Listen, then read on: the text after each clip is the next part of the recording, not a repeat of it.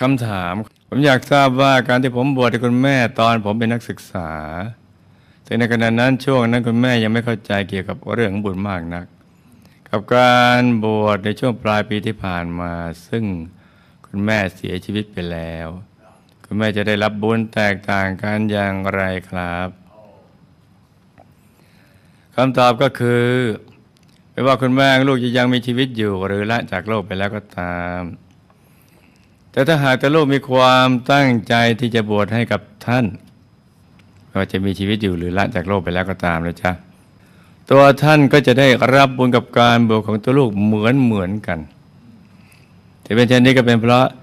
ตัวท่านเป็นผู้ให้กำเนิดกายหยาบตัวลูกมาสร้างบารมีนั่นเอง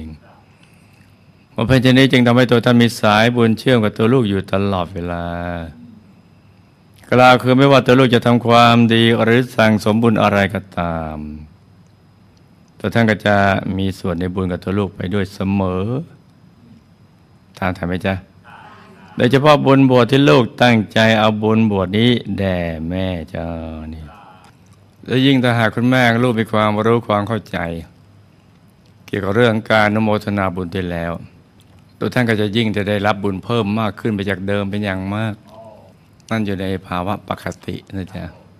ถ้าหากเข้าใจเกี่ยวกับเรื่องการอนุโมทนาบุญก็จะบุญเพิ่ม ดังนั้นแม้ว่าคุณแม่ลูกจะละโลกไปแล้วก็ตาม แต่ตัวท่านก็ยังสามารถที่จะอนุโมทนาบุญ กับการบวชตัวลูกได้อยู่ และในทุกๆครั้งที่ตัวลูกได้ทำบุญแล้วก็อุทิศส่วนบุญส่วนกุศลส่งไปให้กับท่านภาพของการสั่งสมบุญของตัวลูกก็จะไป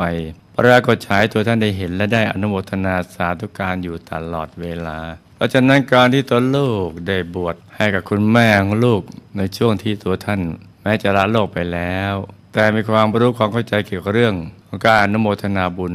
จึงได้บุญมากกว่าการที่ตัวลูกบวชให้กับท่านในช่วงที่ตัวท่าน แม้จะยังมีชีวิตอยู่ แต่ไม่มีความรู้ความเข้าใจ เกี่ยวกับเรื่องการอนุโมทนาบุญเลยนั่นเอง ราะฉะนั้นอยู่ที่มีความรู้ความเข้าใจเกี่ยวกับเรื่องการอนุโมทนาบุญ ตรงนี้จะเป็นหลักนะจ๊ะ